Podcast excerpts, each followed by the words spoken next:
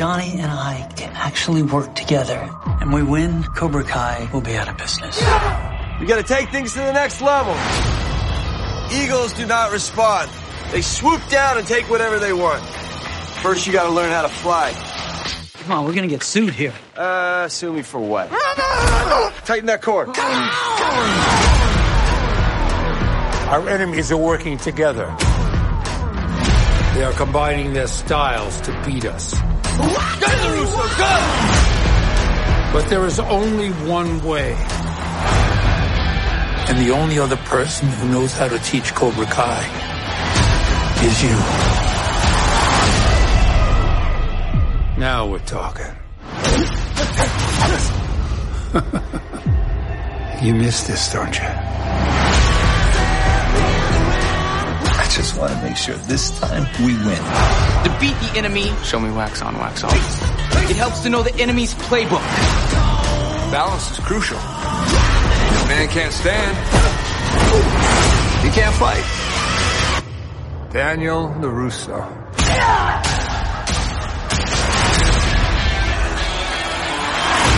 Does it really come down to this? Johnny Lawrence playing second fiddle? I just want what's best for Miguel and all of your students. So now you know what's best for Miguel. Circle around things your whole life. Wait for problems to show up at your doorstep. You cannot strike first with this guy. You just don't want to admit there's always been a little Cobra Kai in you. Everybody thinks their way is the only way. You, my dad, Cobra Kai. The truth is, it doesn't matter which way you fight as long as it works. No fighting until the tournament. We'll settle this on the mat. It's time to step into the future. This proposal will revolutionize the tournament. By a show of hands.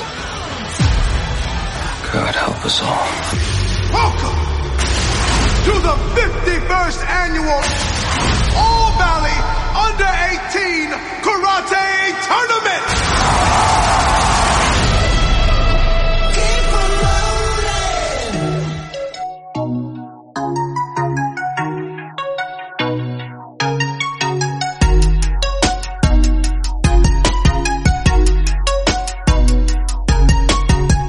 Hello, everyone, and welcome to an all new episode of Palace Off the Top Rope. Thank you so much for joining me, ladies and gentlemen. And I've been away for a few weeks, having to heal mentally, physically, spiritually, whatever else you want to call it, uh, as I prepare for Spider Man No Way Out, actually titled No Way Home. I get it, folks. That is premiering in movie theaters starting Thursday, early afternoon. So it's going to be a it's going to be a long next couple of days for me as I prepare for that. I say physically, I know I'm only in my 30s, but still, any physical rest that I can get for my body, I know I'm out of shape. Uh, I promise to get better in the new year. I, I've made that a personal goal of mine, as I'm sure a lot of people do, but I, I really am going to stick to it. I've been very consistent with my last couple of like resolutions and, and sticking with them. So I, I, I promise to do better on that end, not only for myself, but you know, for my kids and just my family overall. Um, but that's, that's another topic for another time. Yes, Spider-Man No Way Home is out this week in theaters and it's going to be, um, I believe the biggest opening of a movie, uh, pre-pandemic or not, since Avengers Endgame. And I'm not joking when I say that. Now, there's a lot of people saying, like, there's no way. Well, if you look at all the buzz for this movie, if you look at all of our pre sales everywhere around the world for the ticket sales for this, like, it's just bonkers. And that's crazy, right? Considering we're still in a pandemic. Um, I know we're, it's hard to say that we're towards the end of it, but a lot more people are comfortable going out to do stuff now, whether it be, you know, restaurants or sporting events, concerts, you know, whatever. Uh, even at the movie theaters, we've seen people come back. You know, I, I can just point to, to Venom that came out in October. Let's go back just two months and people were swarming the theaters for that. So the appetite for going out to do things in, in droves and in, in groups and in crowds has not wavered. And the fact that Spider-Man has just gained such a, attention with all the speculation with what supposedly may or may not happen in this movie, that drives up a lot of curiosity, even from like regular moviegoers who are not like in deep with everything going on with the Marvel Cinematic Universe and all the Easter eggs and oh, this means this and this means that. No, there's just a general curiosity. Um, I'm excited for it. I like to poke more fun at the fandoms in the actual movies, though. Although I do have my criticisms of them, but when I poke at this stuff, it's more at the fandoms and how ridiculous they are when they go about these movies. But I am generally excited for this movie. Um, now, do I have my expectations tempered? Absolutely. I, I, I, do that with any movie that I go into. I don't be like, oh man, it better have this, it better have that. If it doesn't include this storyline or if it doesn't have this character, it means it's a piece of shit and, and, and it should be banned and, you know, whatever, however you may feel. Um, no, I don't go into that because I'm not an idiot. Like, I go with whatever's presented to me story wise from the directors, the writers, and then I critique off of that, you know, and I, whether I like the movie or not. But I base it off of that, not based on what I think should be in it or what not, or what should not be in the movie. So when it comes to making fun of all that stuff, yes, that's, that's who I poke fun at, but not at the actual, like, the event of a huge movie coming up. Um, I was even like this for Avengers Endgame. I was poking fun at everybody that wanted trailers and wanted so much information uh, revealed about this movie. It's like, hey, like you're gonna go see it anyway. Just be excited and surprised for it. Like we barely knew anything going into that movie, and everybody came out of it like just with their minds blown and you know satisfaction over a 10 year story that that was completed and and you enjoyed it right like why did you need stuff revealed to you like i that don't I'll never understand that when it comes to fandom. I just truly never, never will understand that. But anyways, it's here this weekend, and now you're probably thinking, well, Palace, what are you thinking about box office expectations?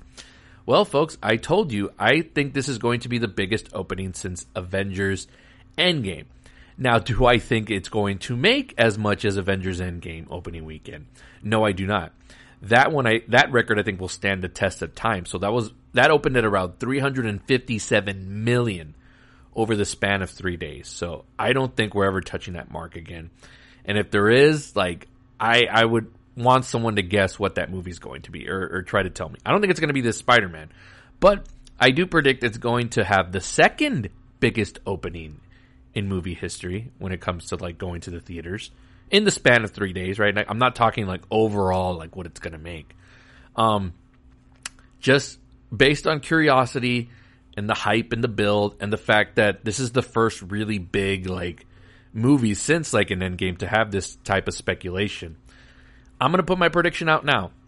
I'm predicting 260 million opening weekend for Spider-Man No Way Home. And that would put it at number 2 right behind Avengers Endgame. Now, could I be proven wrong? Absolutely. Would I be thrilled? When it comes to my business, absolutely. That just means everybody's going to come out to see it and it's just going to make us so much money and we're going to just generate good business. That's awesome. But, you know, just factoring in everything and reading all the articles leading up to it uh, from business insiders and whatnot, like this is going to be huge. Now, when I left to take a break from my uh, company a few years ago, because I, I, finished out with Avengers Endgame, I worked through that opening weekend of that movie, and then I, I took my hiatus. So I didn't know what the legs were for Avengers Endgame, because right, it almost made 400 million in one weekend. Like that's basically what most movies do in their lifetime in in the span of their whatever, however long they're in the theaters. So I don't know what the legs were for that. Like, did everybody absolutely that wanted to go see this movie go out that opening weekend and maybe like the next week or two and then it just like fizzled out? Um, this will be my first time experiencing this. So what the legs of Spider-Man, um, I think it's going to be very front loaded just because nobody wants to get spoiled, right? Like everyone's like, "Oh my god, all this curiosity, is this going to happen in this movie?" I'm not going to even go into that because I, am not going in with those expectations. I'm going in with the story that's being presented as of the trailer and whatever the synopsis that Sony gave us.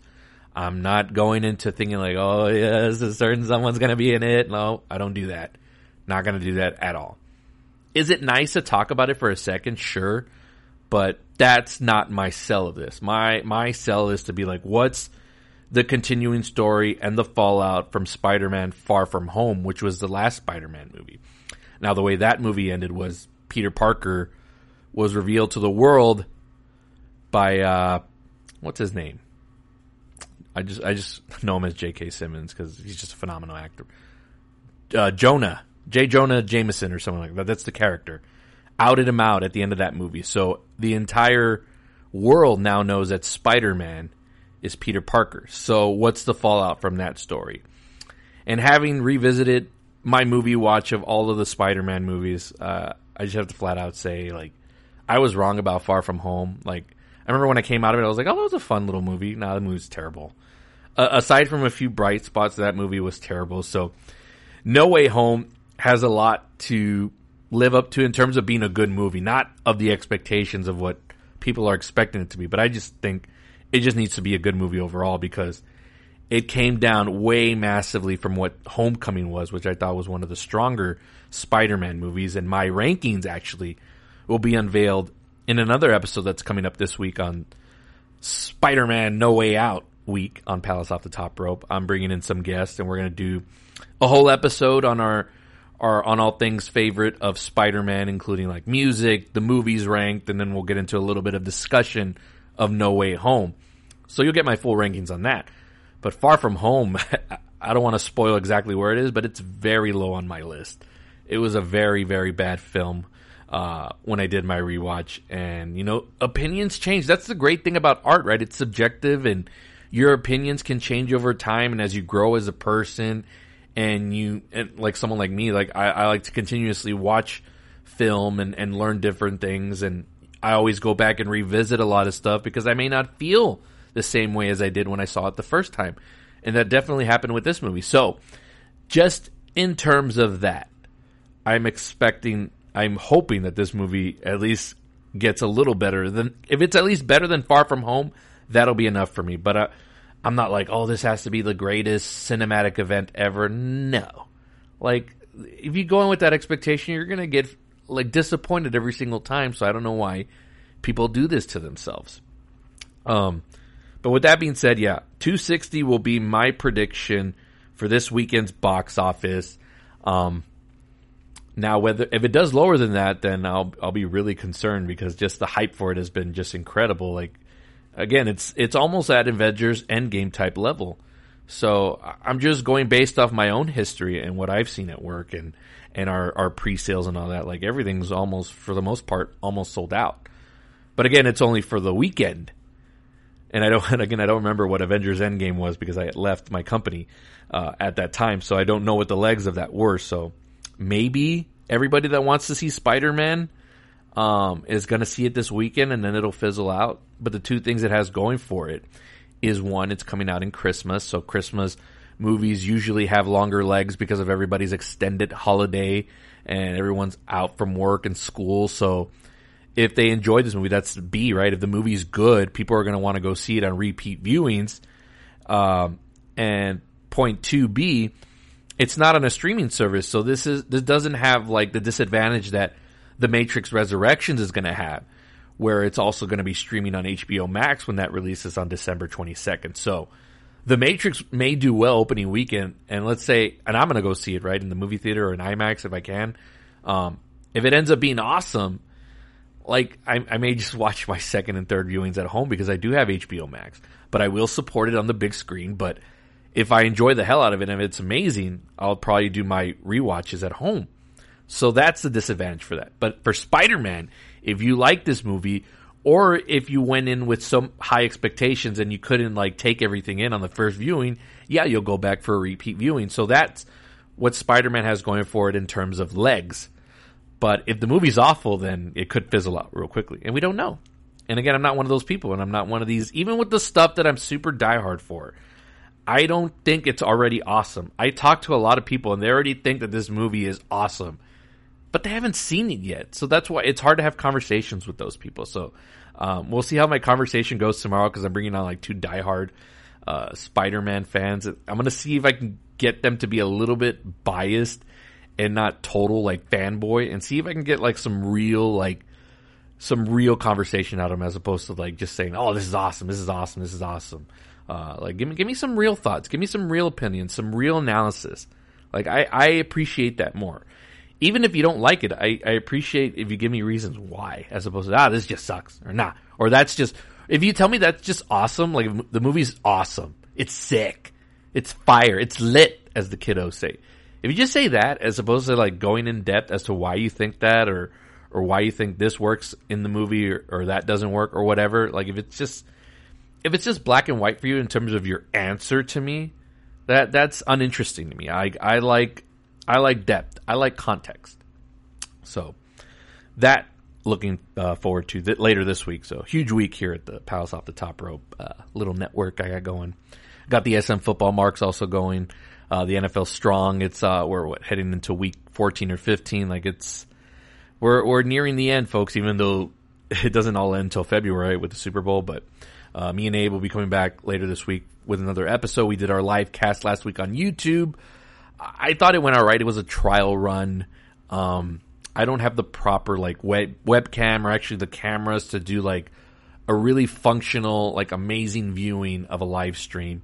Um, I was doing it off the webcam of my laptop, and my laptop's a little bit dated, so the webcam is not like 4K or anything like that. But I, I got stuff in the works, and I just wanted to get a trial run, a, a, testing going, just to see how it how it went.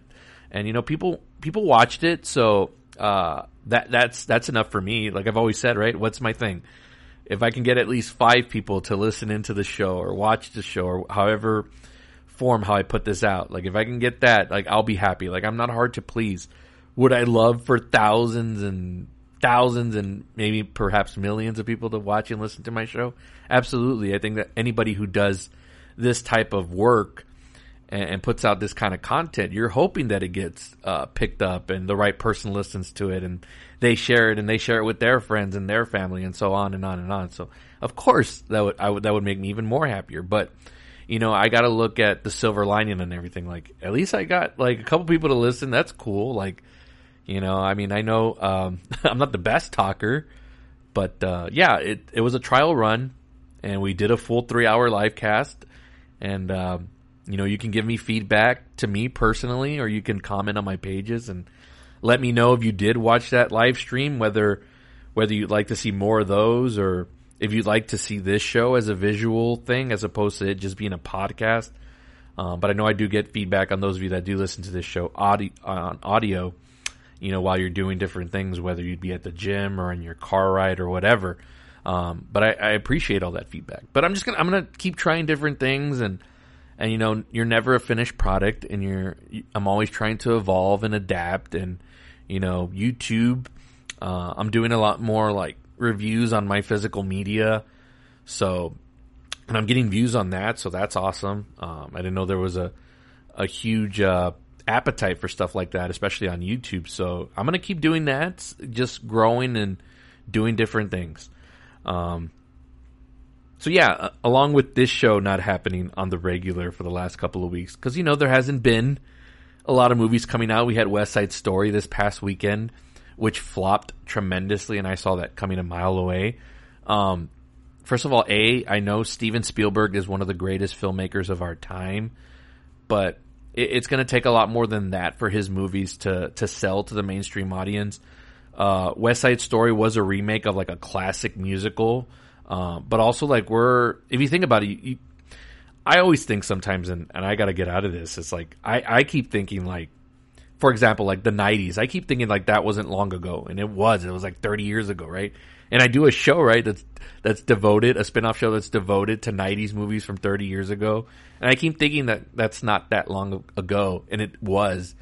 And you think that something like West Side Story, that was a movie from a very long time ago. I'm not sure on the specific year that the original came out, but you got a lot of you got a lot of stuff to cater to the younger audience now. And um, you know, maybe they didn't know about the first West Side Story, so to them this just looks like a whatever movie. And also, there's no stars in it. You know, and to me, if you're going to sell something like that, that's not Marvel or Jurassic Park or Batman or whatever, you need some star power in it. So, like, if West Side Story had like, you know, Leonardo DiCaprio or Brad Pitt or Tom Cruise, you know, just some somebody like that, Denzel, whoever, your movie has a better chance of succeeding. so there was like no stars in this, so it had no chance. And I knew when I saw it coming out, I was like, this movie's to be dead in the water. It was so that this past weekend, at least in my location, I got to get with my other friends and coworkers to see how it did at their buildings. But nationally, it only did 10 million. So that goes to show that it probably didn't do well everywhere else. But um, we had this same problem with the movie In the Heights earlier this summer, and that one was on also on HBO Max, so that didn't do it any favors. But nobody cared. Nobody came out to see it, and I'm all for like you know supporting original movies and movies with like In the Heights. Like I felt super bad for it. It's a, it was a movie with a primarily Latino cast, so that sucks in Hollywood trying to you know give movies to Latinos with an entirely led cast like that. I wish we could see more movies like that, but you know it is what it is. And again, that movie didn't have any star power in it. Like it tried to drive it with the the name of Lin Manuel uh, is it Miranda, the guy who does uh, Hamilton, and you know he did all the music for Encanto and Moana. Um, you know, but you have to have for movies like that, you have to have some star power, or it's not going to work. And going forward, I think that's how it's going to be. Um, so yeah, but again, nothing's been going on, so I've been doing that stuff on YouTube, trying out different things, and um, also been watching uh, a little bit of television. So, uh, bef- the previous episode, I mentioned that I was probably going to tackle something doing more on television, but I really didn't get to watch all that much. I, I was tied up with work and, and doing other things. But one show that I have been watching, and I've been watching weekly right when it drops at 2 in the morning at my time, is uh, the new Marvel series, Hawkeye.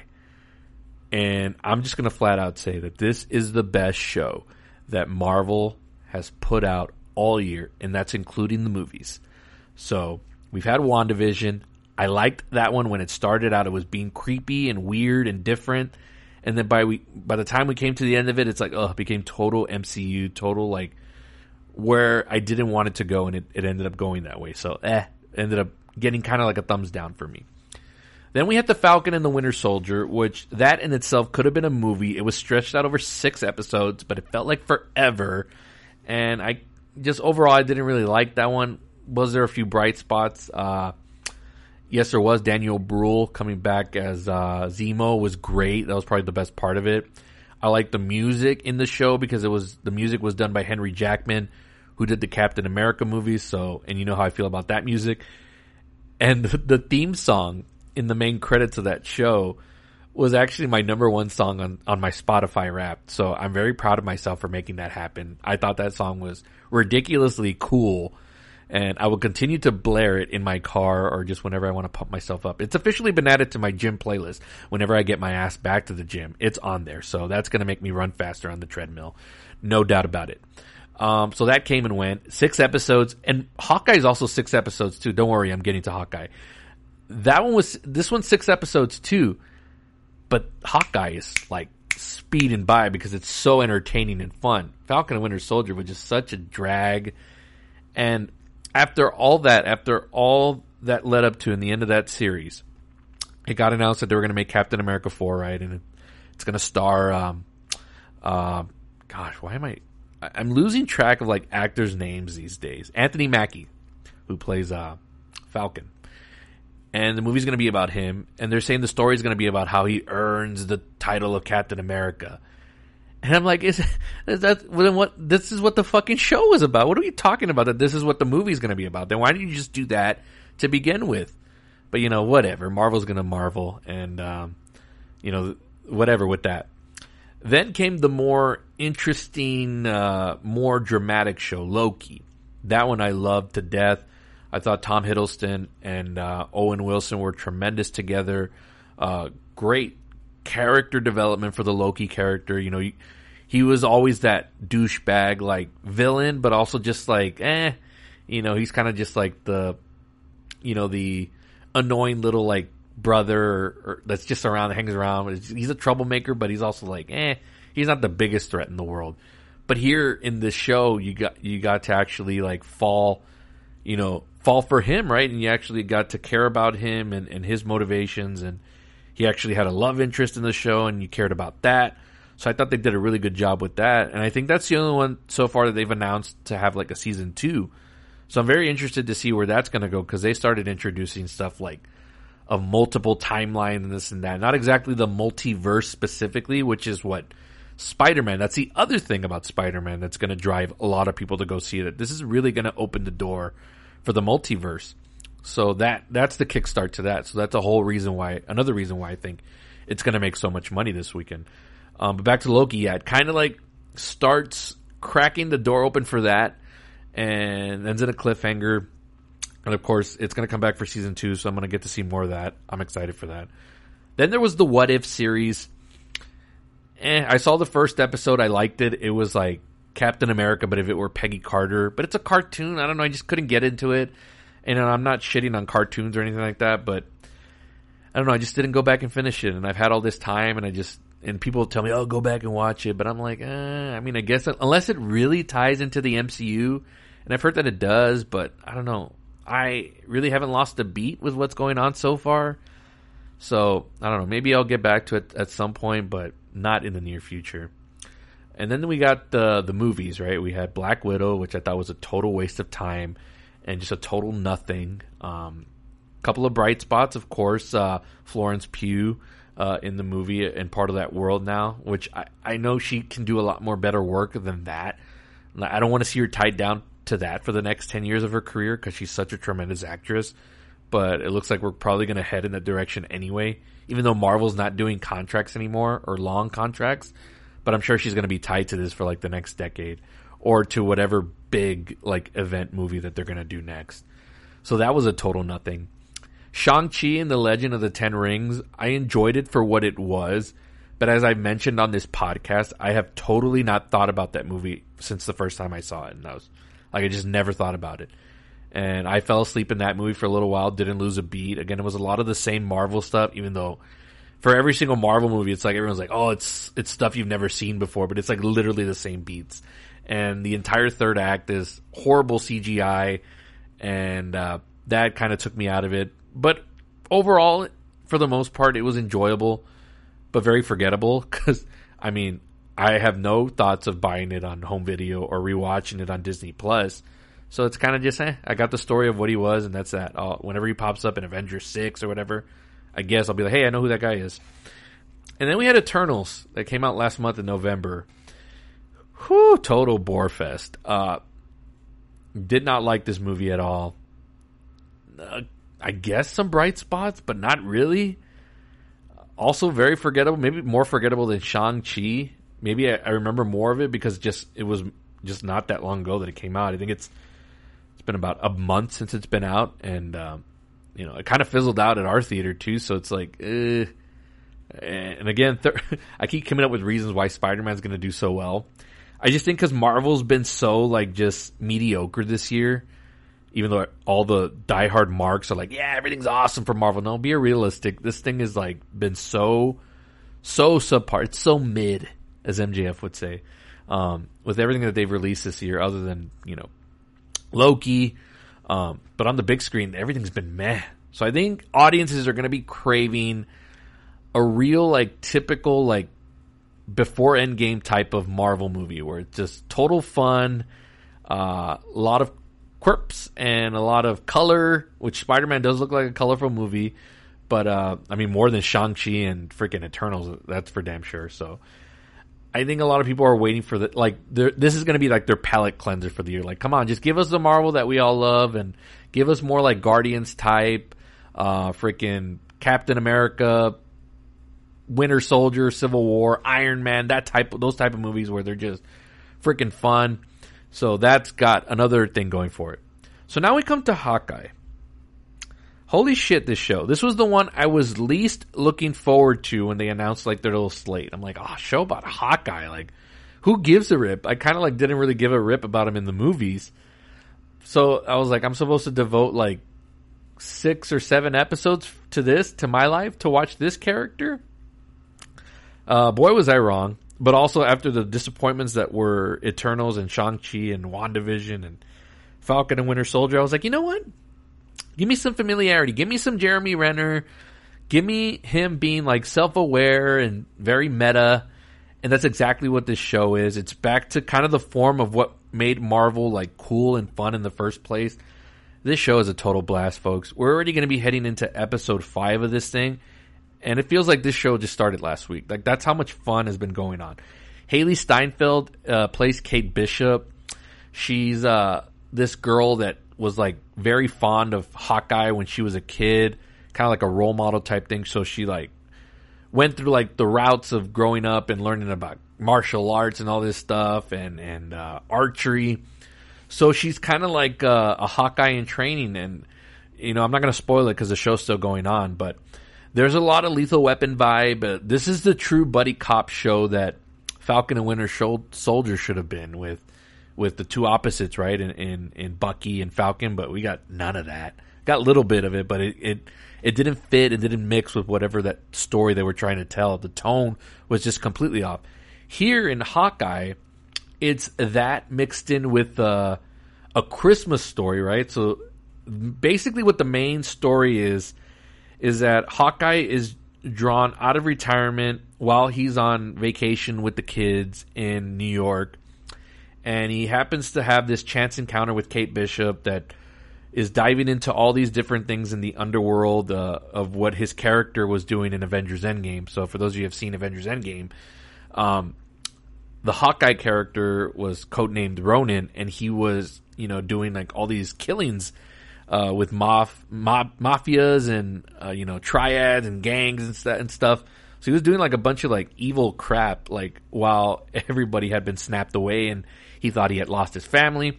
Anyways, if you've seen all that, you know the character of Ronin, so that plays a huge part into what's going on here in Hawkeye, and it all, you know, it all circles back to Kate Bishop and, and how she gets involved, and so they're having that little buddy act, uh, comedy, and they're also like he's also like kind of like training, but not training her to be like a successor. But the whole basis of the show is that it's also like a little, it's a Christmas movie. It's like the wife giving uh, Hawkeye like six or seven days to come home, right? Like get your little mission done, but just make sure you're in home to watch the kids unwrap the gifts. So that's basically what the whole show's about. Is like, is Hawkeye going to be able to get home in Christmas? And it's very small. It's low stakes. It's not tying into this like bigger picture. Although there has been some reveals that lead to like a larger picture, but it's not enough to distract what's going on in the story.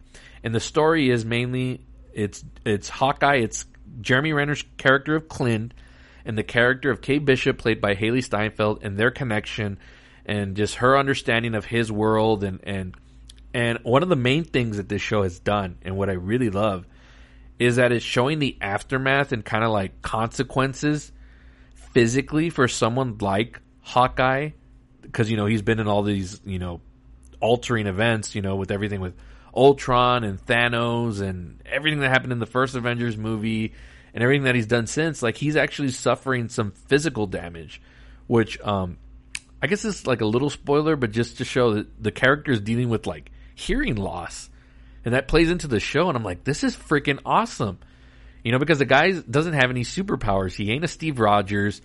He ain't Tony Stark hiding behind a metal suit. Like he isn't Thor, the God of Thunder.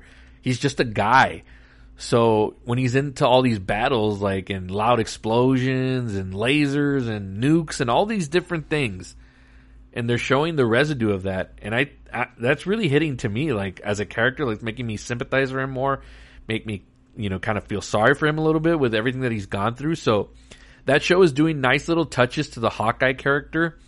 Like I didn't really see any growth from Falcon or, or Winter Soldier. It was kind of like just the same thing, like just no consequences. And Falcon, for the most part, is just a regular guy, and you never see him hurt or anything like that. So it's nice to see that change of pace with the Clint, played by Jeremy Renner, Hawkeye. It's nice to see that with him. So again, it's all in this bubble of a Christmas movie. Uh, and uh, for me, like Christmas movies are hit or miss. So uh, it has to hit like the right tone and the right story. So a classic, you know, will he be home? Will he make it in time? You know, people are saying like that's not what the show is about. Like if you really look at it, that's what it is. Like that's why it's only six episodes because this thing's going to conclude. Um, uh, and I don't want to predict as, as into what's going to happen. I'm just enjoying this week for week. It's like it's must see. Like I, I like the other shows. including Loki, I was like, eh, you know what? Like, I'll watch it whenever I get to it. But Hawkeye, it's like, man, I'm waiting for like that Tuesday night going into Wednesday morning. I'm like, I'm just anticipating the next episode. And this one, I would have been glad if it was, I would have been happy if it got, you know, a, just based on what I've seen. It's like, you know what? I would have been okay with like a 10, 12 episode series, but the fact that it's only six episodes, it's not wasting any time. It's, it's zipping through. It's going to where it needs to go. And there's only two episodes left and I can't highly recommend it enough. And we'll see what happens with Spider-Man this week, but as of right now, Hawkeye is the best thing that Marvel has put out this year. And that's saying a lot because they put out a lot of new franchises and new characters and everyone thinks it's all awesome because it's hard to talk fanboys out of, you know, talking unbiasedly about the stuff that they love. But I'm, I'm gonna go on record. Like Hawkeye, Jeremy Renner, holy shit. Like, you know, I underestimated him in the movies. I underestimated the show. They they proved me wrong. And Hailee Steinfeld is great as Kate Bishop. She's she's a going to be a fantastic addition to whatever they do with her in the big world picture, whether it's Young Avengers or if she's just the next Hawkeye that goes into the main Avengers team or whatever. Uh, I'm now I'm kind of invested in that. I'm invested in that character. So wherever she pops up next after this series, I'm gonna be like, okay, cool. I want to see what she's up to. And again, it's doing these little things that made Marvel fun in the first place. You know, focusing more on the character and not like the world ending or the multiverse or, or whatever. It's just straight up character work. There's not that much like special effects, like lasers firing. Like this is just like straight up like mafia guns and you know whatever underground like Hell's Kitchen type thing. Hell's Kitchen. It's a nod to something. Uh, maybe, maybe not. Who cares? Um, but Hawkeye is a hell of a lot of fun, and I'm enjoying it so much. And that's the best thing I've been watching on my little break here uh, as I prepared to give my body and my soul to Spider-Man No Way Home at work for these next uh, couple of weeks leading into Christmas and all that. Um, I've rambled on a little bit. Uh, let's take a break because I need to talk about the main event of the show. And you heard the trailer at the beginning. Cobra Kai season four. That, that full trailer is out and it's going to be premiering on Netflix on December 31st. I got my days off requested so that way I can binge watch it with my family. Uh, it, it's almost here and I'm going to talk about that when we come back. This is Palace off the top rope. We'll see you in just a bit. Truth is, I accidentally brought those dangerous people here. the world, if you're watching, wish me luck. Your friendly neighborhood Spider-Man could really use help. When you botched that spell where you wanted everyone to forget the Peter Parker Spider-Man, we started getting some visitors. They're a danger to our universe. Look, there has to be another way. Don't do this. I have to try.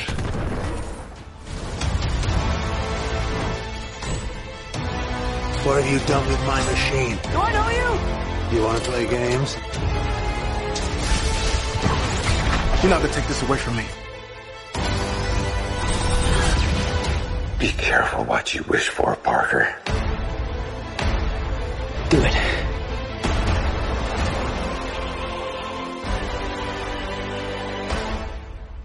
Welcome back to the show, and let's not waste any more time. The new trailer, the final trailer. There's been two, but this is the final before the drop on December 31st. Season four of Cobra Kai. And to my, what I've seen of this trailer, I'm just, I, I don't know, like for a show like this, it's crazy how they continue to up the ante as far as like getting me like hyped for it like I think season three, um, I'll have to do my rewatch soon. But I thought that just over delivered for a show that had been on hiatus for almost like two years, right? Because of the pandemic and the show switching platforms and, and gaining a, a, bigger one in Netflix. Uh, it, it just over delivered in every way. Was it perfect? No, there's some stuff in it that was like didn't work. But overall, like the season just, I thought like there's no way they can do any better than this. And here comes this trailer out for season four, which is going to bring back, to me, one of the greatest movie villains in history, even though the movie's not well beloved. and that being uh, Thomas Ian Griffith as Terry Silver, uh, who was the main antagonist in the Karate Kid Part 3. So it's crazy how these uh, showrunners for Cobra Kai are just blending everything of the Karate Kid movies into canon, including the the dumper sequels. Right? That's how they they're uh, perceived by many, including Ralph Macchio, who doesn't really like the Karate Kid Part Three, but they're bringing back elements of, elements of it that worked. And that being Terry Silver was probably the best thing about the Karate Kid Part 3. And why not bring that back and, and see where you could go with that character in in this series?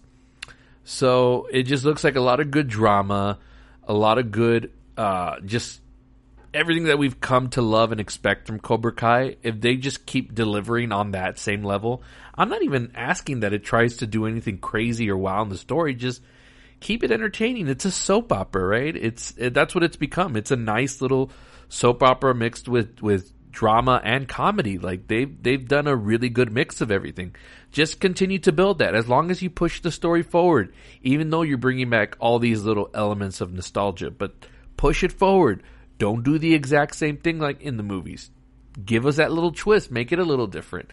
So I'm inter- I'm interested to see uh, how they're going to take the Terry Silver character here, and whether he's just going to be a flat out like straight up villain like John Kreese, or if they're going to give him a little bit more depth and maybe just have you question things a little bit and give you that gray area, which is the best part.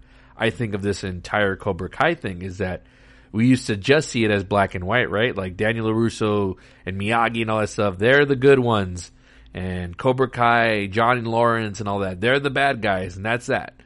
But no, there's more to it, and it's complicated, and there's a lot of context. So if they can continue to deliver that in season four, I'm going to be super happy. Again, not expecting huge things. I don't need shockers or uh, a what the hell plot storyline out of nowhere. Like just just continue what you're doing. These last three seasons, not flawless but they've been consistent and they've been growing the characters and then they've been moving the story forward. Doesn't have to take giant leaps. You have to do all these wacky things. Just keep it straight, and uh, and I think they're going to be just fine. Um, I really wish that this was a week to week thing, um, and and we're starting to see that a little bit with some shows on some of the platforms where they're releasing their episodes weekly. Like I think Disney Plus has done a tremendous job as far as like keeping their Marvel shows and their Star Wars shows being weekly. That way you keep the conversation going. Like, imagine if all Hawkeye was dropped at once. Like, we'd talk about it for maybe a week and then it'd go away. Um, I mentioned television, right? I mentioned that I watched Hawkeye. But actually, the other the other thing that I watched was season two of Saved by the Bell on Peacock, which, uh, you know, for just for critics' recommendation is freaking awesome and hilarious. The writing is just so top notch. Uh, I'm talking like this is like Emmy status. It should be getting Emmy nominations for best writing and comedy. Uh, I think they've done a great job. But that came out during Thanksgiving, and I binged it all in one setting. Or actually, not within a couple of days, but even then, like the whole se- season's out, and nobody's really talked about it, and you know, it's not in the consciousness. Um, so I think uh, binging is, I think it's kind of becoming uh, a thing that maybe might not not completely fizz out, fizz out, but you know, if you're going to want people to continue to come back to your to your platforms, you want the conversation to keep going. Wouldn't you rather your show be talked about for three months as opposed to three weeks, and then you move on? Even though I know there's so much content out there now. Like me, look at me. I'm not a uh, a Netflix subscriber for 12 months. I'm about to subscribe back to Netflix simply because of Cobra Kai. And uh, I didn't have to subscribe the other 11 months. Now, if you kept Cobra Kai, which is probably going to be 10 episodes, if you released it weekly for 10 weeks, then you have me at least for at least two and a half months as a subscriber to Netflix. So I think that strategy needs to be re, you know, rethought out a little bit. Um, you know, I have Disney Plus because of my kids, so yeah, that's on year round. So, you know, I can watch these shows whenever and talk about them whenever, but Netflix has got a short window with me because once Cobra Kai is done, and I, I imagine I'm going to do some quick re-watches of the fourth season over and over uh, within that month time span that I, I, I resubscribe. But then after that, I'm just okay, cool. I'll see you back for Cobra Kai season five, and uh, I don't know, but uh, very excited for season four. I think the only other person as excited as me, or two people actually, and uh, maybe uh, maybe I'll get that second person to come on and talk about the show. I haven't had them on the show before, and I would love to discuss um, everything Cobra Kai, uh, but specifically season four when that drops on December 31st on Netflix. That's my Christmas this year. That's all I need. Um, let's take one final break. When we come back, I actually saw some movies during this little time span. Not big movies. There are some big stars in these movies, but they're not big, big movies. And I'll talk about those and give you my reviews of them. When we come back, this is Palace Off the Top Rope. What is your name? Stanton Carlisle. Are you a true medium? Yes, I am. What do I want? To be found out, same as everybody else. Can you read minds? Yes, I can, under the right circumstances. We've had our share of snake charmers. We deal with them. If you displease the right people, I'm giving you a fortune. The world closes in on you very fast. Nightmare Alley, rated R, earning theaters December 17. Welcome back to the show and Nightmare Alley, starring Bradley Cooper, Cate Blanchett, Rooney Mara, and a whole assortment of great uh, actors in this movie. Will be out in theaters this Friday, but will be completely forgotten about because everybody's going to go see Spider Man, which is a damn shame because this is a movie that I, I would hope to do well just because I like everybody that's in it. And a perfect example of um, you know these aren't like super superstars, but people know who Bradley Cooper is. For the most part, people know who Cate Blanchett is. And I think if you had actors like this in West Side Story, I think that movie would have had a little bit of a better chance to make some more money. Not like a giant chunk. I'm not talking like 100 million opening weekend or anything like that, but you have actors like that in, in West Side Story, notable actors. You could have at least done like 25, 20, 25 million. I think. I mean, I could be wrong, but I think it would have stood a better chance. I don't know. That's just my two cents on that. Anyways, I was back in the theaters to check out a couple of movies. Um, both of them actually are going to be on streamers. That's really the ones that are going to promote these movies, but for some reason they're getting the theatrical lift first, and I'm all cool with that, but uh, they're not going to make any money at the box office. And it's a damn shame because they've got tremendous actors in it. Let's talk about the first one. Uh, it's called Don't Look Up. It's the new film from Adam McKay, who's directed movies like Vice and uh, the other guys. He's done, for the most part, comedies, but he's done like a lot of like more, I should say, serious topics, but also kind of like in a comedic way. Uh, he also did The Big Short, which was about like the uh, the the stock market crash in 2008 and all that stuff. Uh, really fascinating movie. I need to rewatch that one because I went in and I came out of it like super like confused and not knowing a lot. Even though in that movie they explain a lot of the stuff that happens like very in simple terms, but um, it just went way above my head. And I can admit sometimes where I'm like, huh, what was that? Like, you know, that happened with Tenet where like, um, kind of really didn't understand everything that was going on. So it took me a couple of rewatches. So, so that's the, the kind of movies he's been doing recently. Just more like stuff on the current like situations in the real world. Like, you know, Vice t- uh, tackled uh, the story of Dick Cheney and that whole presidency in the post 9-11 world that we're in. And um, this one, Don't Look Up, uh, tackles, I guess, climate change.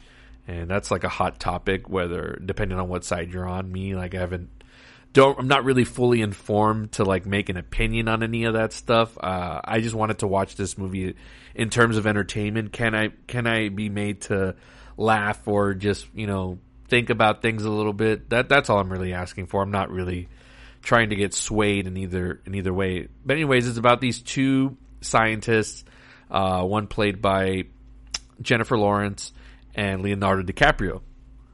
Leonardo DiCaprio, folks, this is a movie with him in it, and you know it, it's it's going to be on Netflix. That's where it's going to get the major attention. But it's weird that Leonardo DiCaprio is now like in a streaming movie. Like it's just it's just a completely different world we're in and in any other circumstances in any other year prior to streaming, uh, a movie with his name attached to it is a big deal. And I'm sure it still is, you know, whenever, you know, he does do like that studio movie.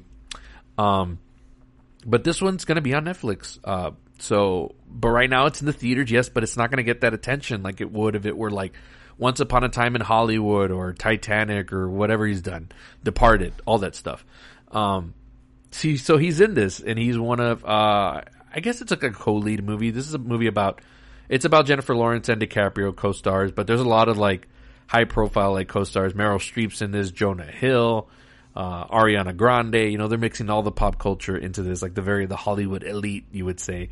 And people are saying like, "Oh, are you a conspiracy theorist on, on Facebook?" Like, no, like I mean, come on, it's it's Hollywood trying to preach us on climate change and this and that. I mean, come on, really, like just just be entertaining. That's all I ask. So this really is a it's a black comedy, and it's about them discovering, or I think the character of Jennifer Lawrence discovers that there's a, a huge ass comet headed straight for Earth. All the all the uh, math and the trajectory, all that stuff has been calculated. They've discussed it with I don't know how many different like you know advisors and all that stuff, and they've all they all came to the same conclusion that it's headed directly to Earth and it's going to wipe out everybody. It's going to kill everybody.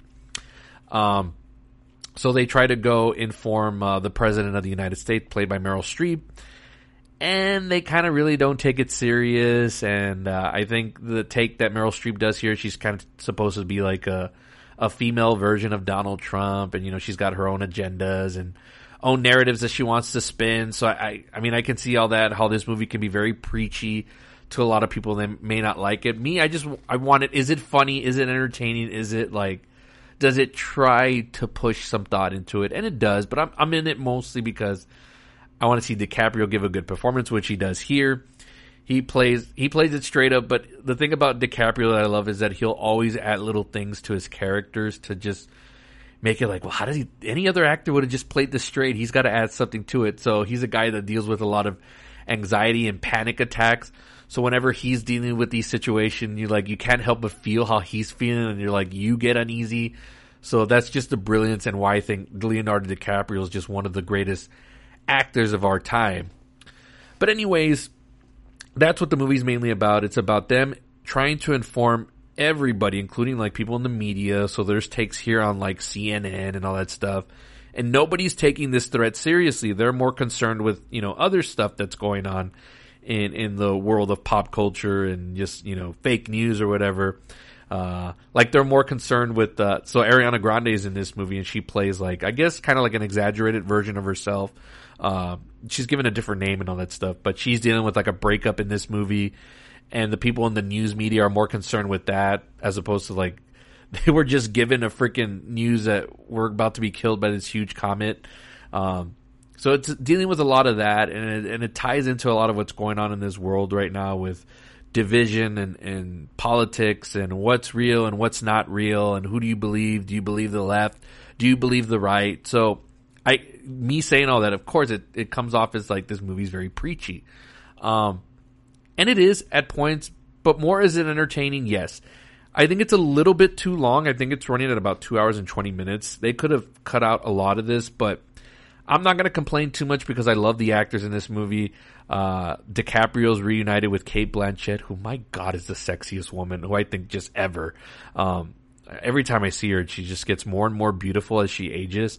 And here, for some reason, she looks like younger. They've somehow made her look younger and she's coming out in Nightmare Alley, and there she looks more like her age. But here, I mean, she's playing a newswoman or a news analyst, uh, media analyst, I should say, in this movie, and they really like made her like de-aged like ten years. I know they probably didn't use special effects. I'm just, I'm sure that has to do with makeup, but my God, like.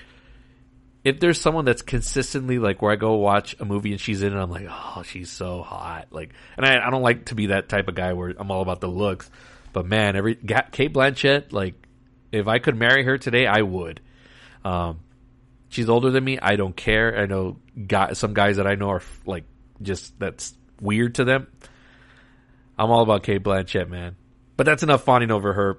The movies work. The movie works for me, for the most part. Again, a little bit too long. Uh, this is the most I've liked Jennifer Lawrence in a movie in a very long time. Uh, for the most part, I, I can't really remember her in anything other than these last couple of like X Men movies. You know, she had a ceiling where she was going places, and then like her real life persona took over, and people were kind of turned off by that.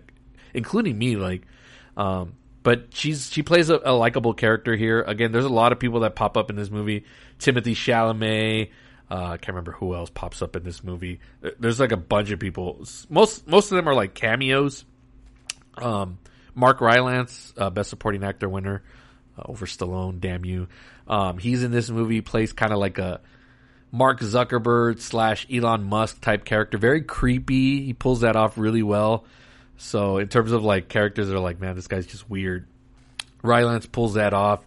Um, yeah, uh, just a dark comedy. Like it's it's not one that leaves you like feeling like pretty good about yourself or like just you know, wow, that was like escapism, like because it kind of blended in with stuff that's going on. Not that like that exact thing that's happening in the movie is going to happen in the real world, but know, I mean, you know, it's we're just in weird times, and uh, again, I, I I love Adam McKay stuff. I love the Vice, but I loved it more because of the way Christian Bale portrayed Dick Cheney. He just transformed, and the story was entertaining enough, despite most of the stuff happening in the movie was based off of real events. I know you could dramatize stuff because it's Hollywood.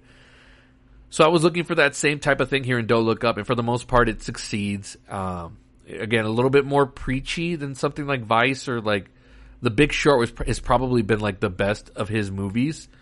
But uh, still, this one I, I recommend it. Again, no one's going to see it in the theater. It's in limited theaters. Even in my company, I think it's only in like one of our theaters.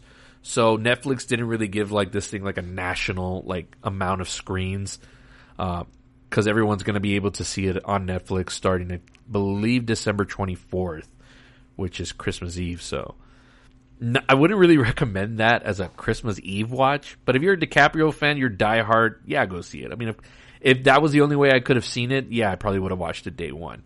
But other than that, um, not McKay's best, but again, not not a bad movie, at least in my again that's my opinion. So that was my first of my double features that I saw that same night. The second one, which I thought to be the better movie, and this one's going to have awards all over it. Although I don't think, don't look up. I could see DiCaprio getting nominated for like a, a Golden Globe. I don't know about Best Actor for the Oscars. Maybe this thing will be nominated for Best Comedy. I could see that happening for sure. Um, but beyond the Golden Globes, I'm not sure. That we'll wait and see on that. The next movie, however, truly fantastic. This one is going to be on Amazon Prime, I think, in about two weeks, or maybe around the same time. Don't look up drop, so it might be a, a Christmas Eve drop. It might be a couple days before. Um, it's called Being the Ricardos, and it stars uh, Javier Bardem and Nicole Kidman in the title role of in the title in the titular role of uh, playing Lucille Ball. Uh, and uh, it's directed by, written and directed by Aaron Sorkin. And you know me, I'm a Sorkin nut. I love a chunk of his screenplays. His writing is just top notch and just beyond what anybody else does. Like he has a certain style and nobody can match it, like for sure. He's got like that fast quip dialogue. You know, I talked about the social network that I just got not too far long ago on 4K, and that screenplay is just incredible. He's done so many classics like A Few Good Men and The American President. Um, you know, he's written for so many great directors, uh, but now he's kind of ventured into doing directing, and uh, but he's still doing the writing also, so it's kind of like a win-win. Um, his last movie came out last year, The Trial of the Chicago Seven. I liked it a lot. Uh, a lot of people were kind of like hit and miss on it. I thought it was tremendous. Usually, everything he does like engages me because his screenplays are so sharp. So this this movie reminded me. So it's behind the scenes of, of the I Love Lucy show, and between the marriage between her Nicole Kidman's Lucy and uh, uh, Desi Arnaz, played by Javier Bardem, and it's about their marriage and the behind the scenes of uh, the show, uh, but specifically during one week of the show, where there was a news story that came out that uh, Lucy uh, that she was a communist. There was reports out there that she was a communist, and it's like, oh man, this is going to derail the whole show. And uh, it's a nice like little device to put in the movie as far as like creating drama. And it does like flashbacks of Lucy and Desi's life as they're coming up in the Hollywood ranks. You know, she I didn't I, I don't know much about her her life story in terms of like her career. Um, but she was doing like you know movies in the up and come. Uh, Desi Arnaz was like working in like jazz clubs, singing and all that stuff, and then how they met and their life together and how they run things on the show. So the movie goes through like a whole week of the process on the television show while transitioning into those flashbacks. And again, you add in that Sorkin mix, and it just makes it a, an incredible movie. And it's so like, you know, just your eyes are on the screen because the performances are great. Because you know, there's the actors in there are incredible, including J.K. Simmons, who's also in this. In a, I believe he's going to get a Best Supporting nomination. Uh, same thing for Nicole Kidman and Javier Bardem. Definitely Best Actor, Best Actress. Uh, the Best Actress category this year is going to be incredible. Like so many great performances. Uh, I haven't seen Kristen Stewart and Spencer yet as she plays Princess Diana, but you know for sure locks are Lady Gaga and then of course Nicole Kidman and you know we'll, we'll see what else happens uh, with a lot of these awards contenders uh, once they announce everything, and I'll try to watch everything also. But back to being the Ricardos, uh, so it's it's going from a Monday through Friday, and it tells you what day of the week it is, and you know they're doing blocking for the show and rehearsals, and you know all these different ideas and how a television show is put together, which is incredible. It reminded me of uh, this short-lived uh, television drama series, drama comedy that was on NBC called Studio 60 on the Sunset Strip. That was written by Aaron Sorkin, and it starred uh, Matthew Perry from Friends and Bradley Whitford from The West Wing. Uh, and again, it was behind the scenes of a Saturday Night Live type show, a comedy, but it would br- bring in those elements of drama and, and, just show you all the workings of how to put on a television show and all the process that goes through it. So for somebody that enjoys all of that process, it's the filmmaking process, the te- you know show making process, just the whole behind the scenes in general, and how much hard work it is this was like an A plus for me. Like it's it's well directed too. People give shit to Aaron Sorkin as a director, but I think he's finally coming to his own here.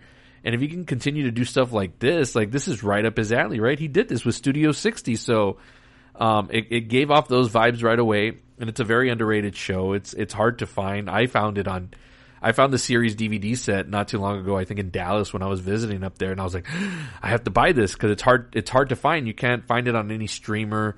Um, but if you're into that kind of thing, and you watch Being the Ricardos, I suggest, I recommend going back to watch uh, the Studio 60 on the Sunset Strip if you can find it.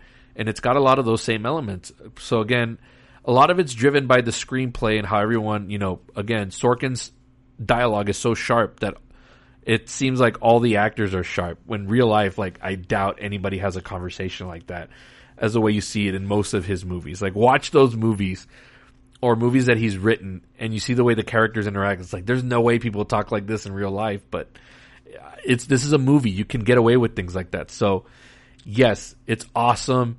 Uh, I think it's going to get nominated for Best Picture, Best Actor, Best Actress, Best Supporting Actor, Best Screenplay. Um, I don't know if I'm going to go as far as say best director for Aaron Sorkin. Um, that may be a little bit of a stretch, but who knows? It's a it's a weird. It's been a weird couple of years, right? With streaming kind of taking over and a lot of those stuff. The the streaming movies starting to take center fold on the Oscars. You know, we're kind of going to have to start relooking at movies that get nominated for this stuff. Like we saw it this past year, right? It was a lot of like unknown stuff and a lot of streamers. Like I think Netflix had the most nominations at this past Oscars. Um, so it's just we're we're in a different transitional period right now as far as like where the movies are headed.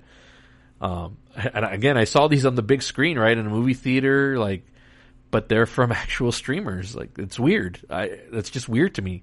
And again, it, it, we're at a time now where things are still transitioning. So, yes, it's it's okay to be a little confused as to what what is an actual like movie movie and all that stuff. That that that debate is still going on heavily. Um, because there's movies that have come out on Netflix, and I'm not talking about just the awards contenders, um, where like they don't feel like real movies to me. Like for example, uh, and this one just came out and it had a lot of big stars in it: The Rock, Ryan Reynolds, and Gal Gadot. It's called Red Notice. Had a limited run in our theaters, and you know if that was released by Universal or Disney or Sony or whatever, I think, and it got a little bit more marketing, like hey, see this in theaters it would have been a huge hit, I think, because Dwayne Dwayne the Rock Johnson is kind of a bankable star at the box office, and so is Ryan Reynolds for the most part. Ever since post Deadpool, like Everything he's done pretty much almost guarantees a little bit of money at the box office. And Gal Gadot, like she's running strong as Wonder Woman, so people know who she is. And it's weird, like it's just it just nobody talked about it, but then it comes out on Netflix and it's supposedly it's the most viewed thing ever and but I don't see anybody talking about it anywhere like in, in my circles or on social media on my Facebook. I don't see anybody talking about it on Twitter. I follow a lot of the film Twitter people uh, that talk about all movies, and nobody talked about Red Notice. So it's again, it's just a weird time. So I never buy into whatever Netflix or Disney Plus or whatever streaming platform that says like, oh, this was the most viewed movie in history at 1 billion views or whatever. And it's like, what does that even mean? Like, it can mean a, a variety of different things and nothing's concrete. But with box office receipts, you have concrete on who's going to see this stuff. Weird times we're in. Weird times. But anyways, those are the movies that I saw this past week. And again, in any other year before streaming, these movies would probably be a bigger deal. Probably don't look up more than being the Ricardos. Being the Ricardos is a little bit more on the independent side, but very, very good movie. One of the best of the year. Don't look up. It's entertaining if you take it for what it is and don't buy into the preachiness or, or take it as serious. Like, oh my God, this is like, this could be real life or whatever. It's exaggerated. So go into it thinking that. Just enjoy the actors in it. DiCaprio's great. Blanchett is gorgeous as fuck. Um, Jonah Hill, uh, Jonah Hill in that movie, I gotta believe he improved all of his scenes because the way he does, he's just the best at this right now in term in movies. Anyways, like there's nobody that can top him in, in far in as far as ad libbing goes. So kudos to him on that. Um, yeah, movies, man. Spider Man this week, so we're back to big movies uh, this week with that. Um, as I mentioned, coming up later this week, I got two guests coming on, and we're going to talk all things Spider Man and everything that's leading up to to No Way Home coming out on Thursday in theaters. And then uh, I'm going to bring back Brandon McLaughlin at some point, and we're going to go into a deep dive on Spider-Man No Way Home, the actual movie, and we'll discuss it, spoilers and all that stuff. So that'll be coming soon after this upcoming week. Um, again, I got the SM football marks for week 15 or 14 or 15 that we're heading into. I don't know. I'm losing track. It's the longest season ever for the NFL. So um, that's going to be going on this week. I've got Paco Torres coming back on. The Matrix Resurrections is also uh, almost about a week away, so we're going to dive into that. That's one of his fav- favorite film tri- franchises of all time, and I can't wait to revisit those movies and uh, talk about that as well as the new one coming out. Uh, a lot of stuff to watch and rewatch, and then uh, I'm going to conclude my 90s Films Turn 30 series on the year 1991. Uh, I'm capping it off with uh, a special guest for one of my movies that I'm doing, and that's going to be a super fun episode. And then yeah, we'll start the new year off strong. Cobra Kai again. That's what uh, my main focus on this episode was was the trailer, and that's coming at the end of the month. But I'm sure I'll cover it in January and do full spoilers on and then, and then we can see what's to come in 2022. So to finish out with a lot of strong shows. So I'm excited for that. And you can follow this podcast on Spotify. Search Palace Off the Top Rope. You can follow this podcast as I share it through my social media pages on Facebook, Twitter, and Instagram through podbean.com. You can download the app. You can uh, listen on your phone. If you got an iPhone and Apple and all that stuff, subscribe on Apple Podcasts. Leave me that five star review. I would greatly appreciate it.